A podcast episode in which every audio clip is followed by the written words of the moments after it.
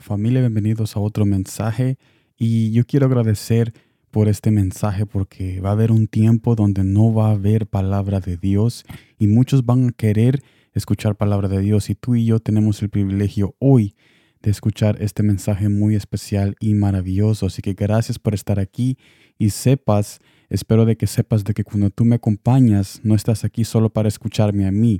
Estamos juntos tú y yo escuchando lo que Jesús quiere decirnos y lo que Jesús quiere revelar hacia nosotros de una manera íntima y sencilla. Y eso es lo que nosotros hacemos en Pausa Divina y en el Ministerio de Palabras con Sal.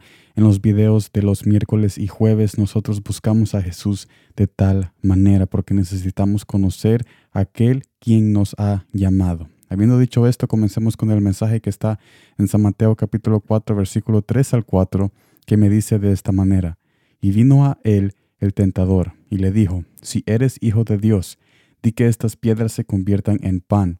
Él respondió y dijo, Escrito está, no solo de pan vivirá el hombre, sino de toda palabra que sale de la boca de Dios. Primer punto, la mentira ha sido una persona, siempre ha sido una persona la mentira. La mentira no es un concepto, es una persona. ¿Y por qué es importante saber esto? Para que sepamos con quién estamos batallando y no golpear contra el aire.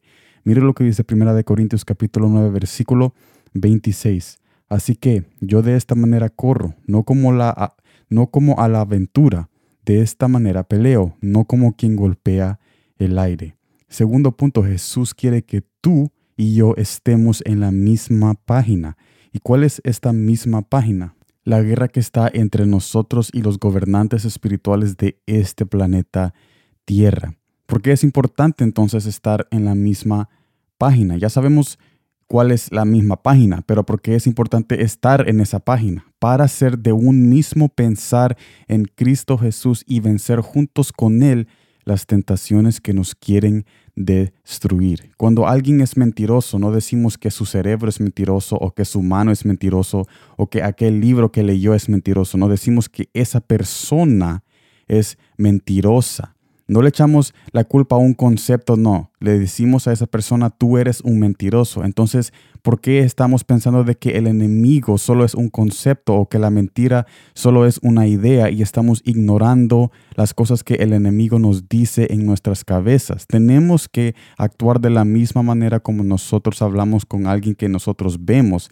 Y obviamente no vemos a el enemigo, pero sí sabemos que existe y debemos de tratarlo así que existe y que es una persona mentirosa. Y esa persona y ese personaje puede poner en nuestras mentes mentiras que nos alejan de la presencia de Dios. Así que yo los invito a que tomen este mensaje como una luz a reconocer que el concepto de la mentira no existe, pero la persona sí existe. Así que gracias por estar conmigo en este mensaje muy maravilloso. Los invito a la verdad de Jesús que está en su palabra y en la oración, buscando siempre la verdad que permanece, que es las palabras de Cristo Jesús que tiene para todos ustedes en su palabra, que ustedes mismos pueden buscar íntimamente solitos para poder digestir y llenar esa mente que ustedes tienen con esa palabra eterna y verdadera llena de promesas para que tú y yo nunca podamos ser destruidos y no podamos ser engañados y alejados de aquella victoria y el destino final